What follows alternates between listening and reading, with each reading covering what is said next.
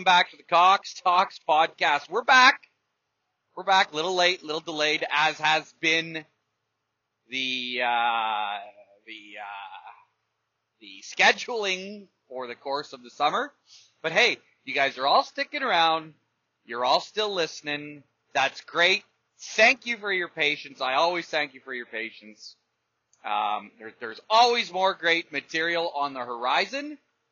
It's just a matter of if I can get there or not. Okay? So, yeah, so, again, welcome back to the Cox Talks podcast. I, of course, am your host, Trevor Cox.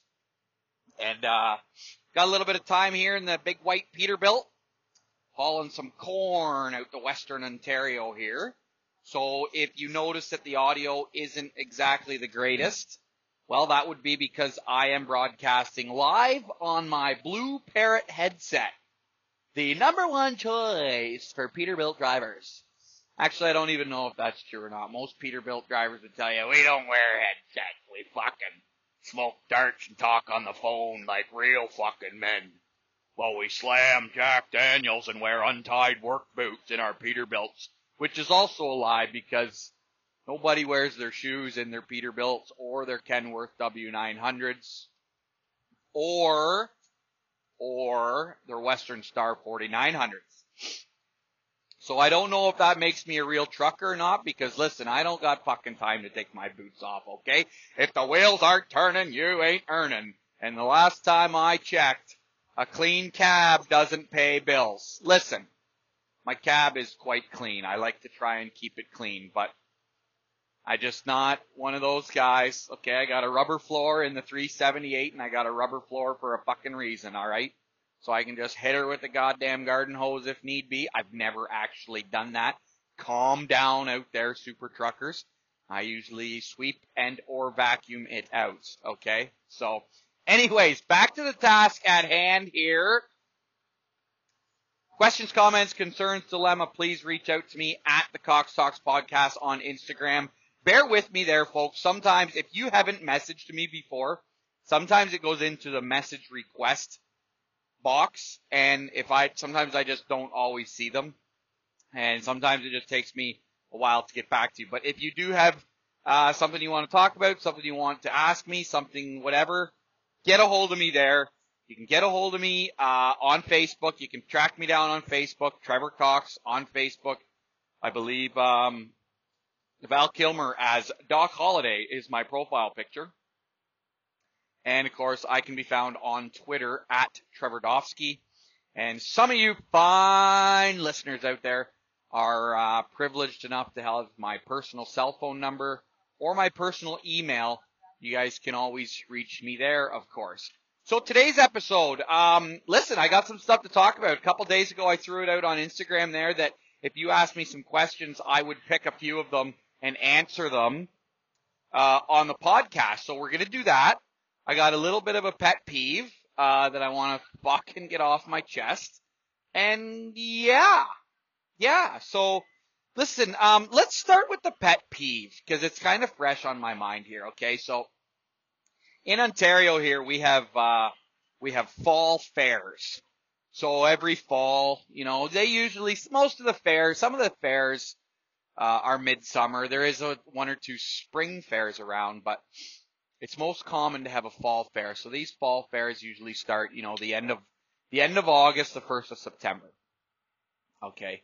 And what you see at these fall fairs is everything from cow shows, tractor pulls, demolition fucking derbies, fucking cutest baby shows, ugliest insect. There's always like a um a crop competition you know, take your corn silage corn in or take your fucking soybeans or your wheat, take it in and it gets judged and you get a ribbon and it's fucking seven dollars in the mail and whatever, right? There's the Ferris wheel of Midway, blah, blah, blah, blah, blah.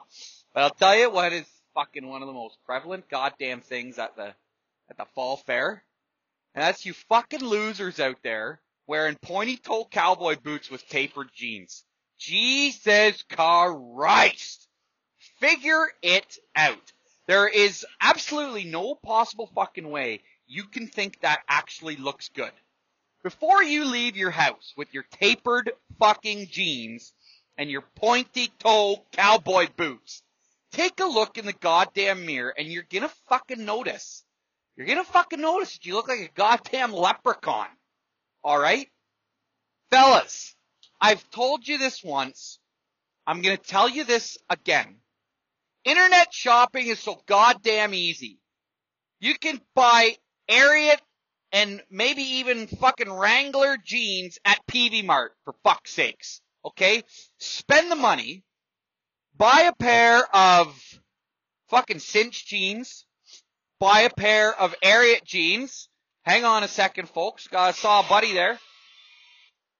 Hey, Hooter, what's going on?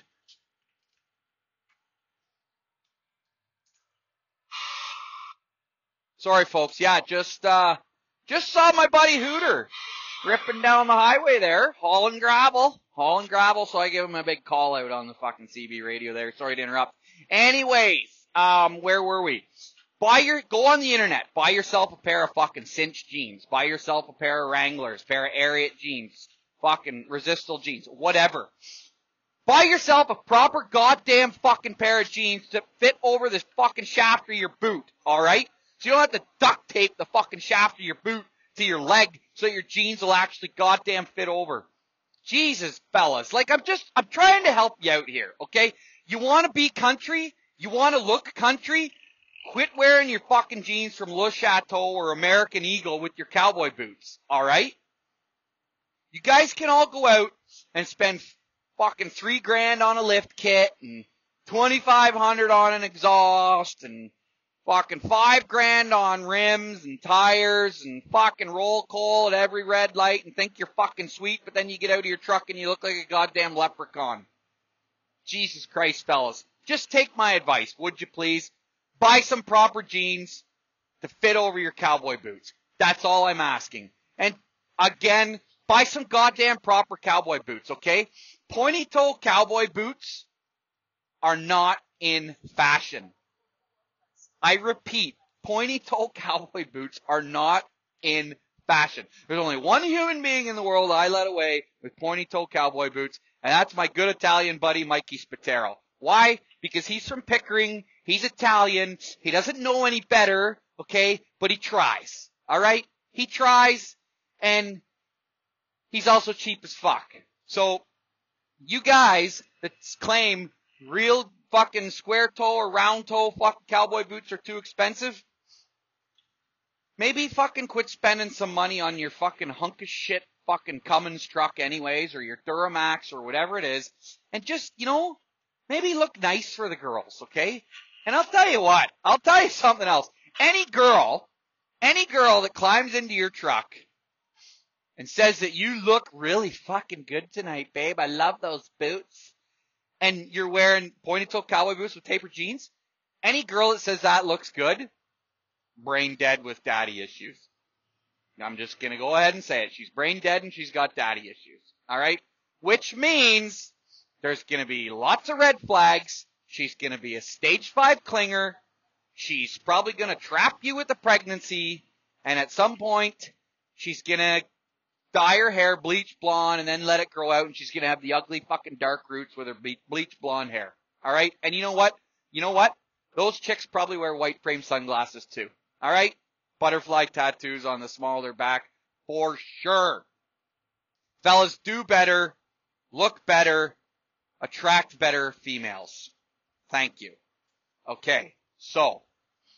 That is the pet peeve I wanted to get off my chest. That's one's walking around the fair last weekend staring at these guys dressed like that and it just fucking hit oh it's so irritating to me. I don't i don't know why but it is and that's the way she fucking goes. Okay so question time. I'm going to answer your questions. I picked three questions. All uh, very different questions in in their own actually. So i picked three and i'm going to answer them here okay Probably going to be a shorter episode too, just because I'm driving and I should probably pay attention and fucking, you know how she goes. Anyway, so the first question was uh, sent to me by Luke. I'm sorry, I don't, I can't look it up because I'm driving. I don't remember your full uh, Instagram handle, but it comes to me from Luke, and he asks, you know, in a roundabout way, when and if Canada elects a new prime minister, what are some of the things I would like to see him or her do to help the ag industry? Well, Luke, I'm glad you asked. The first thing I would like to see done to aid the agricultural industry is get rid of the fucking carbon tax, okay? At the very least, agriculture is a carbon neutral industry. And I don't have the facts in front of me, but I'm sure if you really sharpen your pencil on that, you could find out where farmers are actually are actually uh, carbon positive. So why do we have to pay a carbon tax? Why do we have to pay a carbon tax to feed the world? Why is the government trying to cripple farmers with a tax on their fuel, on their inputs, and on their uh, crop drying costs when all we're trying to do is feeding the world. Okay, feed the world. That's the first thing I'd like to see them do. Get rid of the carbon tax. Okay. Second thing, take this uh, fertilizer emissions thing or whatever it is, throw that fucking thing right out the window too, because farmers, believe it or not, have been trying to uh, reduce fertilizer use for years. Why have we been trying to reduce fertilizer use? Because fertilizer is goddamn well expensive. Okay? And we're all about maximum yield with the least amount of inputs uh, possible. Which means, in the end, that you spend less money but you make more money. And fuck, I don't know anybody who doesn't get out of bed in the morning who doesn't try to make more money and save who doesn't try to save more, yet at the same time make more money. Okay? Farmers have been trying to reduce fertilizer use for 25, 30 years through technology, through, um, fuck, just, just more knowledge of what they're doing, what they're growing, how to grow it, so on and so forth. So take that, throw that out the window. Third thing I would like to see the Prime Minister do is maybe just leave us the fuck alone. And not so much leave the farmers alone. Let the farmers decide what is right and what is wrong for the agriculture industry.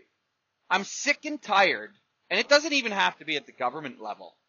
It can be at some of these, I'll go down this path. It can be on some of these, the level of some of these vegans, these activists, these whatever the fuck you want to call them it's pretty easy to tell a farmer, what's the old saying? I think it was from a United States president. It's like, it's easy to be a farmer when you're 300 miles from a cornfield and your plow is a pencil. Pretty easy to farm that way. I'd say that for sure. But it's also, I'm sick and tired of people that are four, three, four, five generations removed from having any family ties to agriculture telling us how we should do our job why we should do it their way and what to expect. It doesn't, it doesn't work that way. And the other thing I find is agriculture, I'll call them experts because I don't know why, but I'm going to call them experts. These agricultural experts seem to think, you know, that farming is the same in Ontario as it is in BC or Alberta or Quebec. Well, it's not because farming in one county, you've heard me say this before, maybe, farming in one county is different than farming in the county that's 10 miles away, which is different than farming in the county that's 40 miles away. It's all, it, it's, nowhere is farming the same. Farmers farm their own farms differently from field to field. So stop, stop putting this, all these like blanket rules, laws, regulations, ideas forth on us. Okay? Leave the farmers alone. Okay?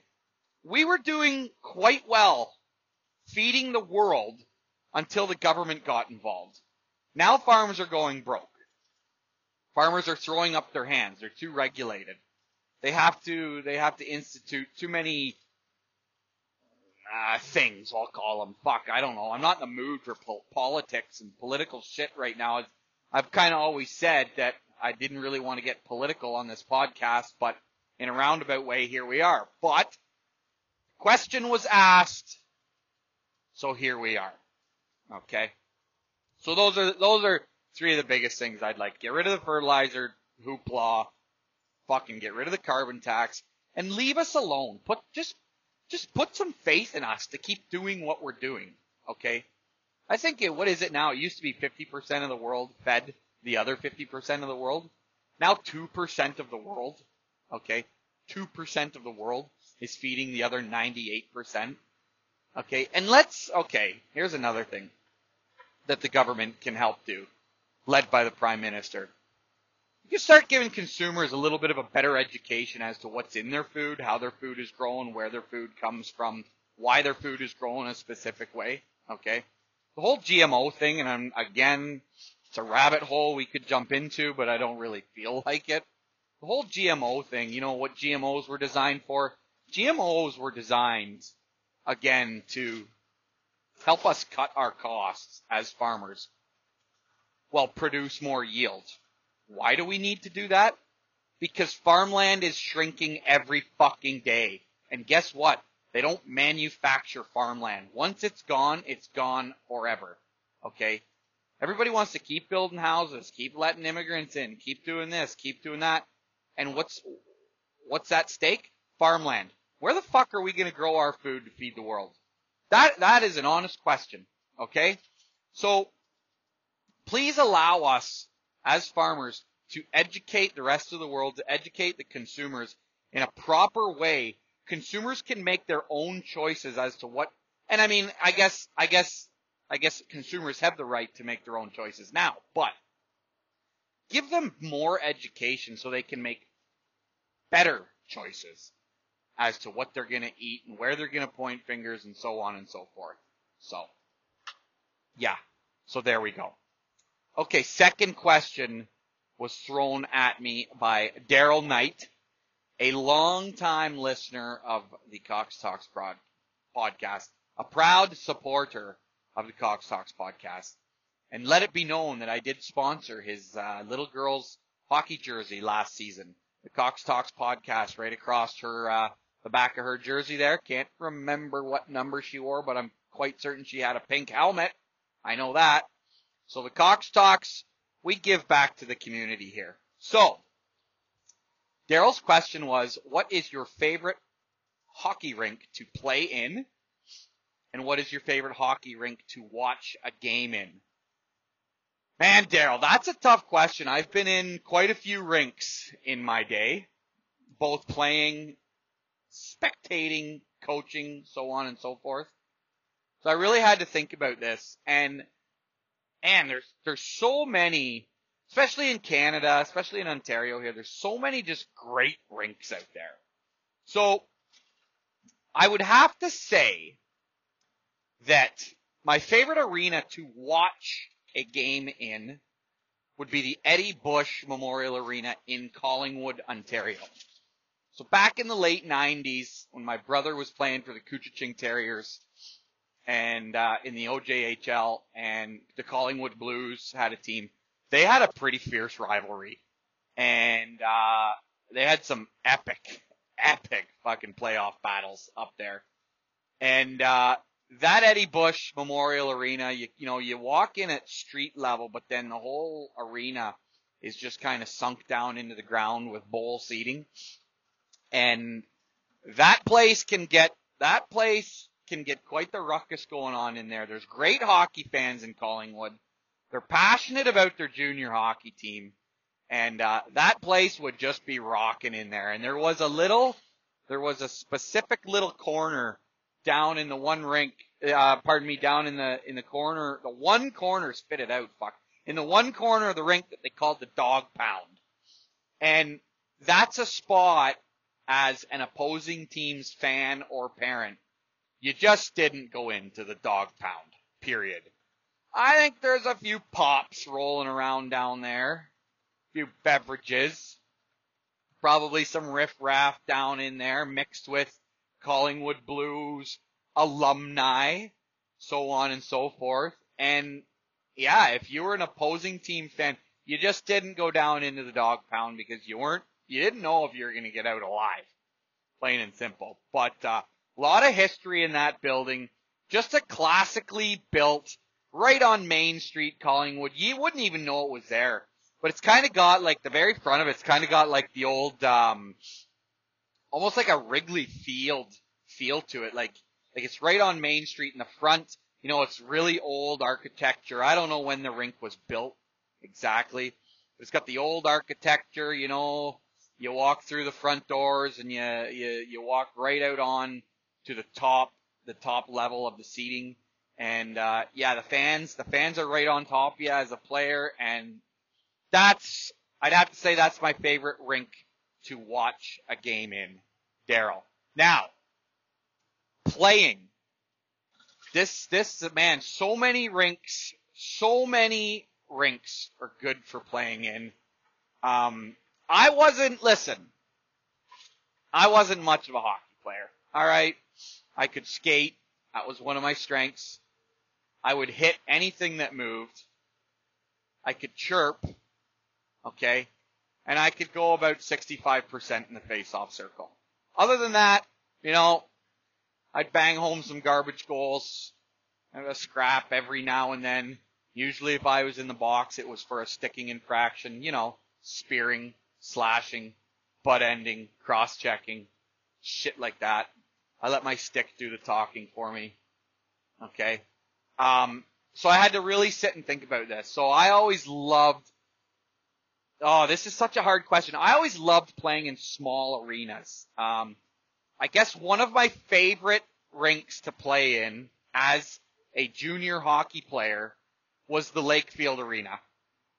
Small ice, again, super small ice. I don't even know how it's legal that they have a fucking junior team there, uh, still, to be honest. No wonder that team's always successful because if they play a 42 game schedule, they get 21 games at home, and that fucking rink is so small that you can usually rack out about 18 point, 18 wins out of your 21 games at home. So that's what always keeps Lakefield competitive. But such a small rink, nowhere to hide in that rink. And I wasn't a very big guy either, still not a very big guy.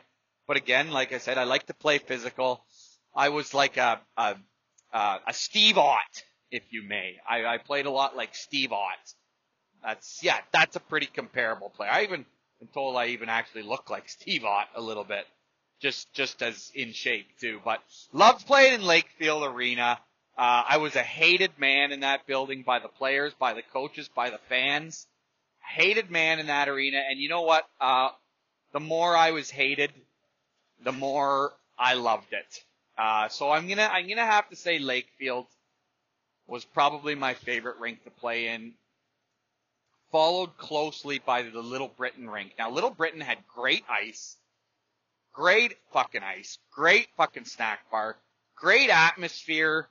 Um, just a bunch of, you know what? Just a bunch of country farmers, country hillbillies up in Little Britain on a Saturday night, right? And the best part about playing in Little Britain, I always thought was, always played against a lot of my buddies that played for Little Britain, but you could go out and you could literally try and murder your buddy because he was playing for Little Britain and you all ended up at a country 105 dance in Lindsay somewhere after and just having a time, drinking beers together, laughing about the game.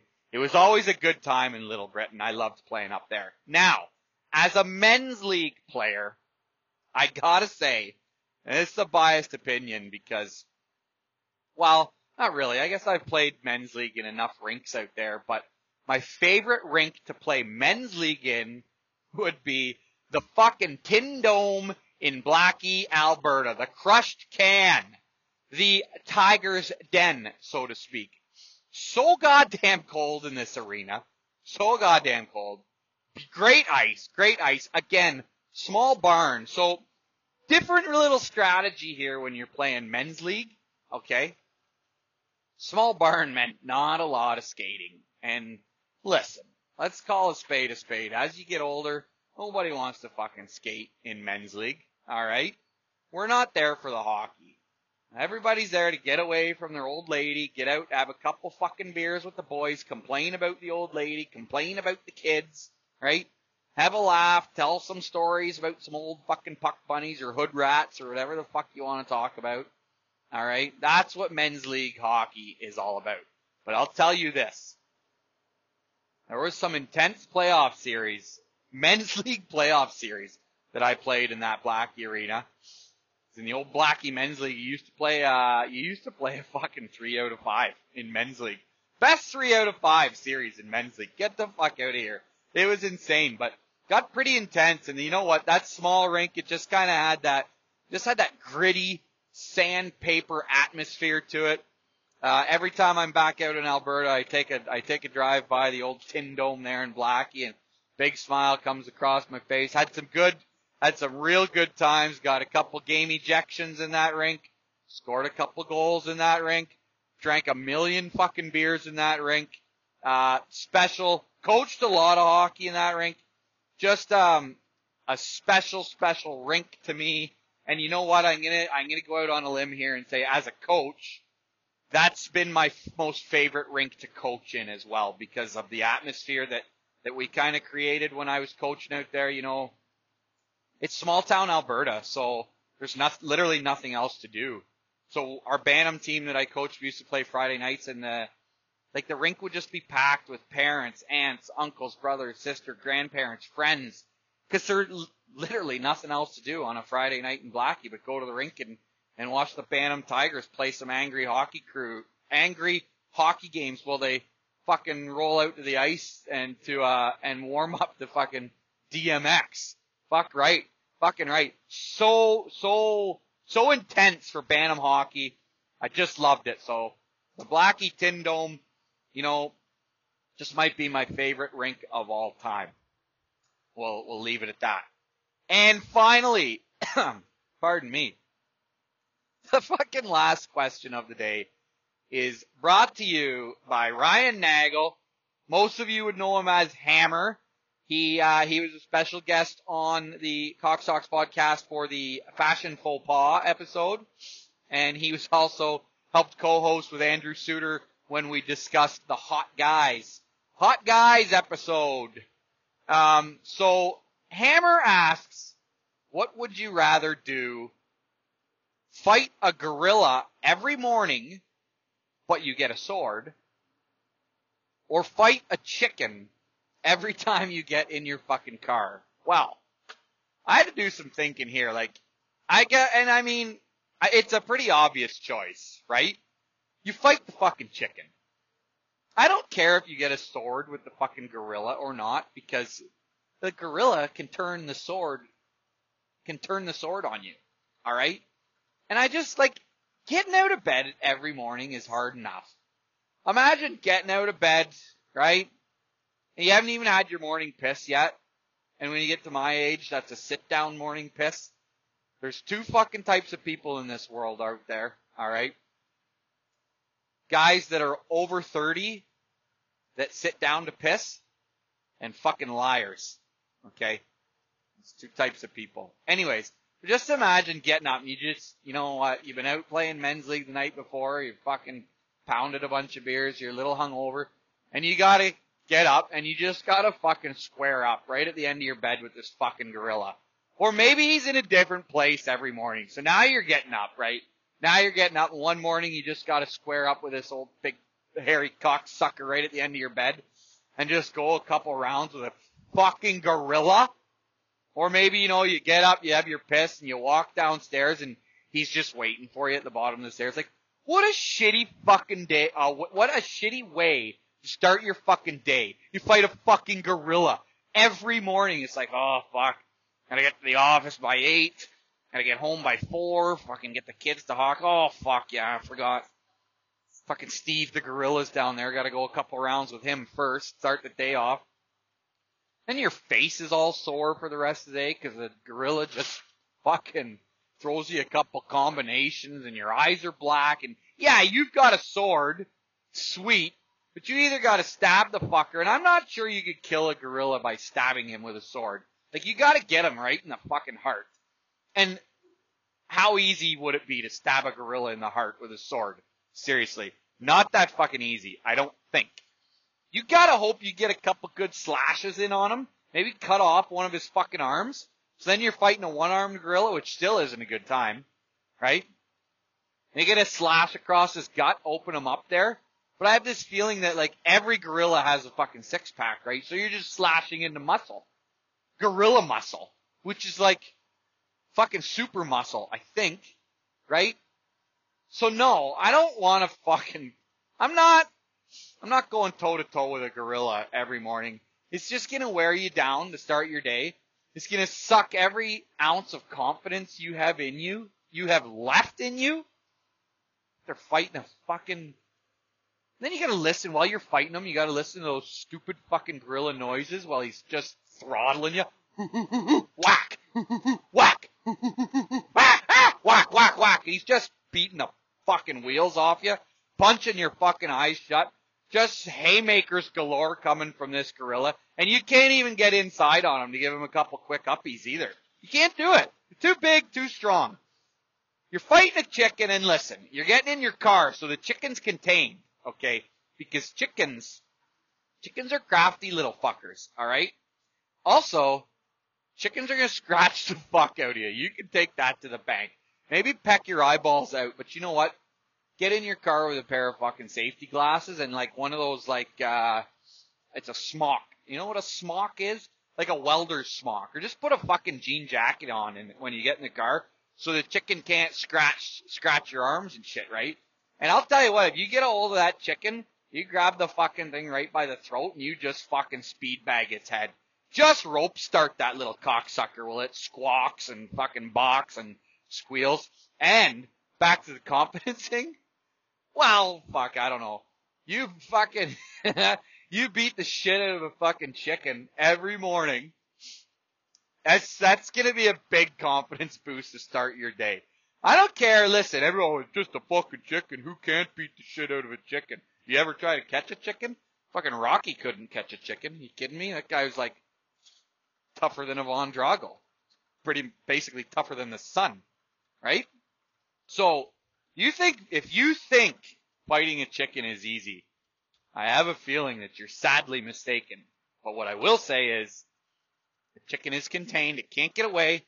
If you can keep it from pecking your eyeballs out and scratching the fuck out of you, you just, like I said, you just grab that thing and you can just string it out too, right? So if you're getting scratched, it's just like one forearm that's getting scratched and dealt with there. You just string that fucking chicken out, hold her out there, and just fucking unload on it, right? It's like you're just, oh god, yeah, what a confidence builder. So that's what I would do, Hammer. That's a good question. Thanks for asking. I'm, I'm picking the chicken. I'm getting up every morning. I'm getting ready for work. Okay. Taking a fucking carry, uh, a gold cup of coffee and Bailey's in there and I'm going out to the car and I'm just gonna punch a chicken's eyes shut. Little fucker scavenging little pricks. I hate chickens so much. Yeah. So anyways, that that's the end of the of the Q and A period on the Cox Talks podcast here. And you know what? I hate to say it. That's the end of the fucking podcast, too. Like I said, short little podcast. That's okay. That's okay. I think you guys get sick of listening to me after about 40 minutes anyways, and we're at like 34, 35 minutes. So we're going to wrap it up there. Please don't forget, uh, still got some hats available. John Boy, uh, the red Peterbilt driver for McGinnis, I hollered at you on the CB radio the other day. I have not forgot about your hat. I have one set aside for you. Okay. And, and Jacob, some, some fucking guy on Instagram keeps messaging me and there's like three Jacobs that follow me and I got him mixed up. I have a, I still have a hat for you too, bud. Alright. So, uh, well, listen, we're gonna connect someday. Anybody else looking for a hat? They're thirty dollars. You can email me the money if you if you would like a hat, and we will find a way to get the hat to you. That's not a problem at all. Okay, so uh, yeah, that's it. That's all for the Cox Talks podcast this week. Thanks for listening. Don't forget the most important part of the Cox Talks podcast: tell your friends. Tell your fucking friends about the Cox Talks podcast listening.